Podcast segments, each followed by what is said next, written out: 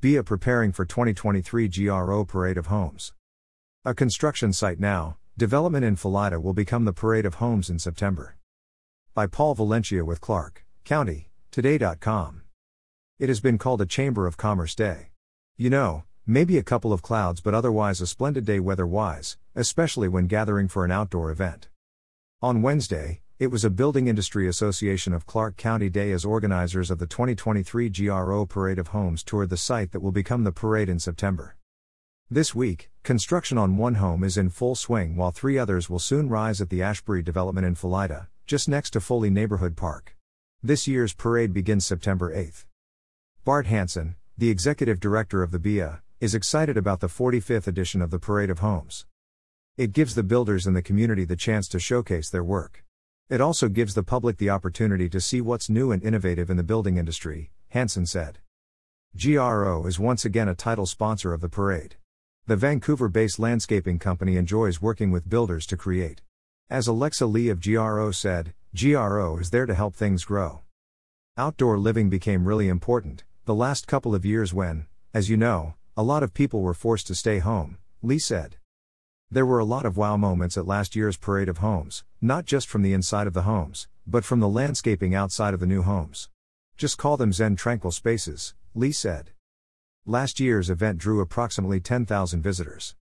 The 2023 homes will feature the latest in innovation, said Danielle Killian, the events director for the BIA. The builders have not just said what, exactly. It's a surprise until the parade opens. It's always fun to see a feature no one else has seen, Killian said. The GRO Parade of Homes is just one of many things that the BIA supports. Yes, the Parade of Homes features luxury properties, but the BIA is also looking at ways to find housing for all, Hansen said. It's definitely eye opening when it comes to getting people housed in our community, said Hansen, who is also a Vancouver City Council member. How are we going to make housing affordable? The only way we're going to make housing affordable is to build affordable housing and make it affordable to build. Right now, it's very difficult to do. Hansen has been the executive director of the BIA of Clark County since September. We want to give opportunities for folks to be able to own a home and have a yard and live in this community and not have to commute from so far away, Hansen said. Working to make housing affordable is definitely a focus. He said there should be a mixture of building rental units and single family homes.